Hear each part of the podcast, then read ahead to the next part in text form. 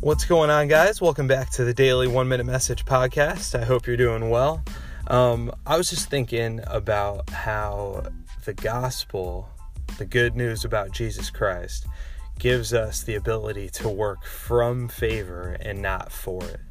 And what that means is, uh, even as a Christian, for the longest time, I used to just feel like I needed to kind of earn God's love. If I had a really good day, if I did a lot of good stuff for people, there's kind of there was kind of this pervasive sense of God must be happy with me. But it, but on a day where I felt like I was letting people down or messing up or whatever, that I would feel like oh God must be so disappointed with me. He must be frustrated with me. And the more I realized what the truth of the gospel is, the more I realized just how false my perspective was. That when you receive Jesus as your Lord and Savior, you are adopted into God's family.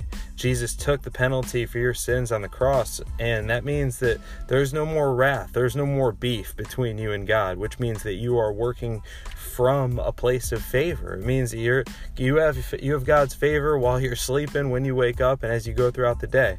Now, does that mean that God approves of everything that you do? No, of course not but you're you're more loved and accepted than you ever could have imagined and we're all more jacked up than we probably think we are. And living with those two things in mind can feel difficult but that's the truth of the gospel. And uh, so yeah wanted to share that. If this podcast is helpful to you it's uh, it'd be great if you rated it on itunes shared it on social media uh, to get the word out and have a great day